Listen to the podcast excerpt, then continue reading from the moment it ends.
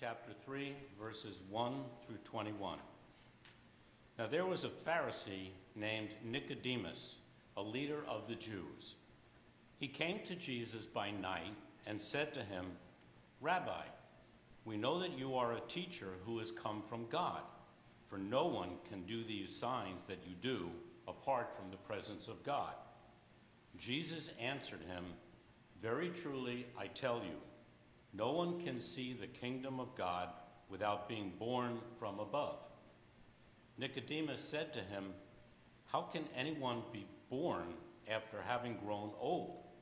Can one enter a second time into the mother's womb and be born?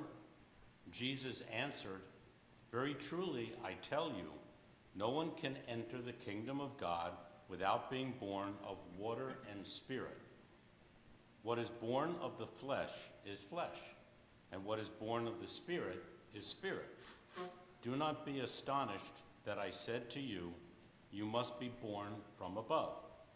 The wind blows where it chooses, and you hear the sound of it, but you do not know where it comes from or where it goes. So it is with everyone who is born of the Spirit. Nicodemus said to him, How can these things be? Jesus answered him, Are you a teacher of Israel, and yet you do not understand these things? Very truly, I tell you, we speak of what we know and testify to what we have seen, yet you do not receive our testimony.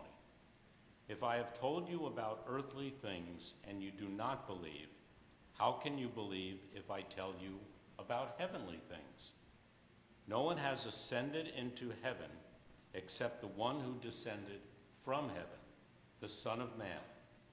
And just as Moses lifted up the serpent in the wilderness, so must the Son of Man be lifted up, that whoever believes in him may have eternal life. For God so loved the world that he gave his only Son, so that everyone who believes in him may not perish, but may have eternal life. Indeed, God did not send the Son into the world to condemn the world, but in order that the world might be saved through him. Those who believe in him are not condemned, but those who do not believe are condemned already because they have not believed in the name of the only Son of God. And this is the judgment that the light has come into the world, and people loved darkness rather than light because their deeds were evil. For all who do evil hate the light and do not come to the light, so that their deeds may not be exposed. But those who do what is true come to the light, so that it may be clearly seen that their deeds have been done in God. May the living word of God speak to us through these words of. You'll remember that last week we started a brand new series about out of context. We're taking five Bible verses that are taken out of context and putting them back in their rightful place. Last week we tackled the metaphor about a camel trying to get through the eye of the needle, and this week our one uh, in bold in, in the scripture reading, that's our uh, verse for this week, John 3:16. Last week we discussed how there are four contexts that need to be considered when we take on this kind of a topic. The first one is biblical, and I'll remind you that that one kind of asks, what is the passage a part of? Where is the passage in this particular book? What happened before and after, and where does it fit in the larger story of the Bible? And so we consider things like every sentence being part of a larger paragraph, and so on. The second context is literary, and that one asks what type of biblical scripture am I reading? What is the original language that I'm reading? And what does the original intention of a word or phrase actually mean? The cultural and historical uh, context asks, what was happening in the world? What was happening in the world at the time that this was written? What traditions or cultural markers are impactful? And finally, the theological, it's the fourth one, and it considers the message that the book or passage is trying to give. And it asks who's the author, who was his audience, why did he write, and what theological point was he trying to make in his writing. If you'd like some more explanation about these, this is just a very quick summary of all that we talked about last week, but all of our sermons are on our website, fccofwestfield.org. You can go there, and there's an archive back through September of um, YouTube videos now that both are the whole service as well as just the sermon, and you can even listen on your favorite podcast. They're um, available that way as well. You go to worship and recent sermons, it's all there. But all four of these contexts are relevant for today's theme verse. I think that John 3:16 may be the most famous verse in the Bible, and you might be able to recite it with me from memory. For God so loved the world that he gave his only son, so that everyone who believes in him may not perish but may have eternal life we see that reference john 3.16 with just those words john and then the number 3 the colon and the 16 we see that on billboards. We see it held up in signs in stadiums sometimes. It's even used by companies and retailers. For example the former fashion giant forever 21 i'm grateful to jenny jaroszewski for pointing out something that i had never noticed on the many forever 21 bags that came through my house. And that is that on the bottom if you flipped it over the owners had printed on every single bag john 316 I'd never noticed it, but I imagine that many others did. And it was this very bright yellow bag that every time someone shopped, they carried John 3:16 with them from the store. Now, the owners of Forever 21 were quoted in a 2019 New York Times article that the verse quote shows us how much God loves us, and that the owners hoped that others would learn of that love. And so it's been used in this way, and it seems innocent enough, right? A foundational verse, one that's easy to remember, that expresses, expresses the essence of the Christian faith. And I think it's kind of become a mantra for the Christian faith. And I don't think undeservingly so. It certainly is one of those verses that is foundational and kind of sums up the whole gospel in one nice little, concise little verse. And it makes it very easy to quote. It also makes it easy to misquote and easy to misuse. It's often used to prove whether someone is in or someone is out, especially when it's taken out of its context. It sets up this sense of us versus them, whether you're in and part of something or out and excluded from it. It becomes about whether you're part of the people who believe what the verse is saying or if you're not. And it's based on that part that whomever believes, that if you don't believe, that there's this sense that not only are you out, so you're not part of my inner circle, but that perishing is in your future. In other words, some go to heaven and some go the other way. A line is drawn in the sand as to whether as a, a person is redeemed by God or left behind. Now, I don't know about you, but if I am pushed, I just don't believe in a God that draws that sharp of a line in the sand. That my entire eternal existence is based on whether or not I believe at the moment that I die. That that moment determines the rest of my eternity. I find it very hard to believe that God, who is at the very foundation of my faith, a God of love, would be so cruel with an eternal existence based on the in versus out of this verse. So let's put it back in its place. The biblical context is, of course, the Nicodemus story. It's not a very well known story. Nicodemus is not a very well known character, but in the literary context of John, it's contained in what's known as the Book of Signs, S I G N S. It's chapters 2 through 11 of the book of John, where Jesus performs sign after sign after sign.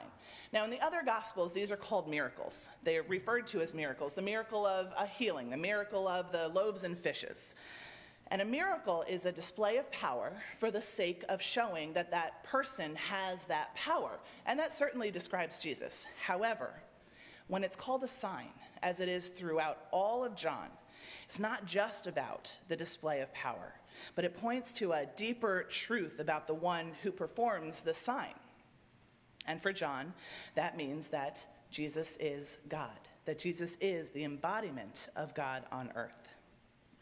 So it starts off the book of signs with turning water into wine, that the wedding at Cana. We're mostly familiar with that one. And then right before this, that's the beginning of chapter 2, right in the next part of chapter 2, right before our chapter 3, very, very early in the gospel, Jesus cleanses the temple.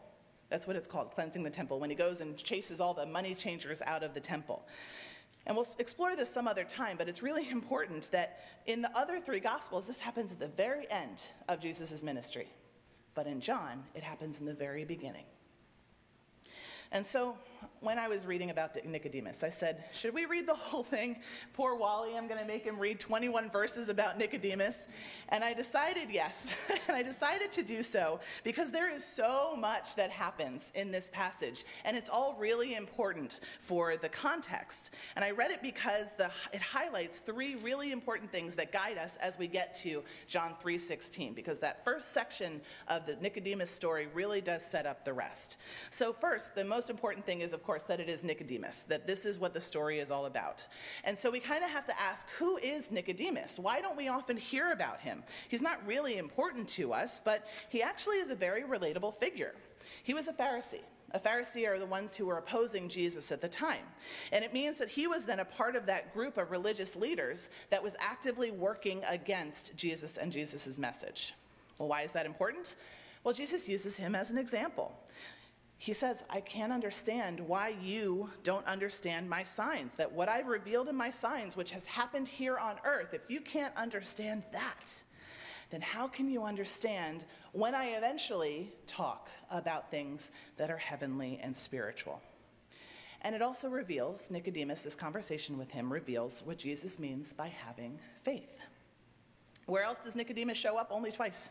Only two other times, not just in John, but in the whole Bible. This is the only time he's mentioned aside from two other times in John. The other time is he actually stands up for Jesus during a heated conflict with the Pharisees. And then, after Jesus has died, he partners with Joseph of Arimathea to bury Jesus' body after the crucifixion. Joseph there is called the secret disciple, and it kind of begs the question okay, well, where does Nicodemus now stand? Is he a Pharisee or is he a believer? So, these theological issues that arise in this story, we see a pattern that Jesus does. It happens over and over in the Gospel of John. He starts with this sign, then he has some kind of dialogue with somebody, maybe a Pharisee like Nicodemus, maybe his disciples, and then has what's called discourse, which is essentially where he explains what has happened. And so in this particular story, he starts with the water and wine as the sign, then he has a dialogue with Nicodemus in the first half of our reading, and then he has the discourse, which is essentially Jesus pontificating. I don't mean that in a nasty way, but he's sort of thinking aloud and he's kind of explaining what this is all about. He's interpreting the sign. The second theological issue that we hear about that is very important is this dark versus light and it kind of becomes night versus day. You see, Nicodemus comes to Jesus in the dark of night. Why? Why would he do that? Is it because he's afraid? Is it because he doesn't want to be seen by anybody? Is it because he knows that he'll have one on one time with Jesus to actually ask his questions and have a conversation? It's likely that it is a connection to the larger theme in the Gospel of John, where light versus dark is theological. Light are those who recognize Jesus as the embodiment of God, and those who sit in darkness are those who don't. You can see how this is all leading up to our verse, John 3:16. And it sets the conversation up with Nicodemus to be revealing of whether he's in the light or the dark. Where does he stand? Is he a believer or is he not? So when he comes to Jesus in the dark of night, it means that he is spiritually in the dark about Jesus, that he is not yet on board. When he's with Joseph of Arimathea at the end, the secret disciple, is that under the cautious of night or is it out in the light of day? And so then we see this progression of his faith when he boldly does stand up for Jesus in the light of day against the Pharisees. And so there's this constant struggle for Nicodemus of whether he's with Jesus or if he's not. Then also there's this literal versus spiritual interpretation um, of Jesus' intentions. Nicodemus takes Jesus' words literally when he talks about being born from above. But Jesus meant them in a spiritual sense, which is why he said that rebuke about you can't uh, understand things that I say about earth. How will you understand them about heaven? And so we have this good example of being born again. It's used to, in, to specify in certain circles if you have, quote, accepted Jesus into your heart typically more in evangelical or conservative circles, but it is certainly another verse that we could use for our out of context uh, uh, series here, because the Greek is actually born again, and that's the literal interpretation, but it also means born anew. It also means born from above, and that is more about Jesus' intention here spiritual rather than literal. And that now sets up the context for our theme verse. There is so much that has gone on in this Nicodemus story. The second reason that I decided to read the whole thing is because there's a sense of a personal conversation that happens with Nicodemus that then changes into a, a more theological musings of a spiritual leader that re- applies to everybody. And this is where my Greek nerd comes out again. The you, Y O U, switches from singular to plural. He starts out talking to you, Nicodemus, and ends up talking to all y'all. I don't use that lightly. I kind of wish that we had something like y'all here in the north, but we don't. so I could say use guys, but that is a little bit less accurate. you see, the part about being born from above is directed at Nicodemus, but the part about receiving testimony of our theme verse, that is plural. That's for everybody. And then third, the reason that I wanted to include the rest is that it sets up the context for John 3:16 in a way that would lose a whole lot of meaning if we didn't read it. Because here is the thing. John 3:16 is one verse. Imagine if there were no verse labels and it was always quoted with what comes next. For God so loved the world that he gave his only Son, so that everyone who believes in him may not perish, but may have eternal life. Indeed, God did not send the Son into the world to condemn the world, but in order that the world might be saved through him. That entirely augments the meaning of our theme verse. It's no longer exclusionary, it's no longer us versus them but now it's about the whole world. It is inclusive. And this is that historical and, and contextual context, because remember that when Jesus was alive, it was at a time when people knew of Yahweh that it was this monotheistic God of the Jews. But up until now, God had chosen God's people. But now, God chooses the world. Everyone has life because of Christ. Not, it's not meant to exclude, it's based on Christian belief, but instead meant to show that Jesus opened the way for all people, for the world to be saved through him. In fact, God didn't send the Son into the world to condemn the world, like a so often offensive use of this verse happens, but rather that the world might be saved through him. What a difference that makes when that verse is back in context. Putting it back in context is about including everyone. It's about not limiting who God has access or who has access to God or who has access to God's love because God loved the whole world. So, what about that pesky little phrase in the middle? That whoever believes in him. Now, logically, if we think about it logically, you can't be saved by something that you don't think can save. That logically works. That if I don't believe in something that I don't think it can save, then how can I be saved by it? But I don't think that that's the only way that that can be interpreted. You see, John has a very different perspective on belief than even we do. And it's one that isn't literal. Again, going back to Jesus' words, you're taking it literally. How do we take it spiritually? John never uses believe to mean something about our heads, about our brains. Belief happens in our hearts with our lives. You see, John's gospel, at the very basis of its theology, suggests that belief and faith is always about a relationship with God, about knowing God, but not knowing God up here, knowing God here. It's about knowing God and God's goodness and love and grace as expressed in Jesus' life. You see, his life was given to this world so that we might come to know and believe what a true relationship with God looks like. And so, again, it's all about invitation. It's all about opening up God's arms. Belief isn't about who's in and who's out. It's not about that line in the sand, I believe and you don't. It's about how our lives are changed. It's about how our hearts are changed by knowing God. It's about how our lives show that we know God. It's about how our lives are transformed by the one that opened God's presence to the world and invited in everyone from the least of these to the greatest, not to condemn the world, but so that the world might be transformed, so that the world might be changed, so that the world might be saved. So, witness to this. Witness to this, to your changed heart, to your changed life, and show the world that the world is welcome. Show the world that the world is welcome, that God's arms are open to all, that Jesus was God's gift to the whole world, not to just some chosen, while others are left behind. That's what putting this verse back in its context does. It takes away the fear of God's retribution. You better believe in Jesus or else you aren't saved. It takes away the wrath of God's potential punishment. It takes away the exclusivity of some being in and others being out. And instead, it offers us life. It offers us a sign of God's grace.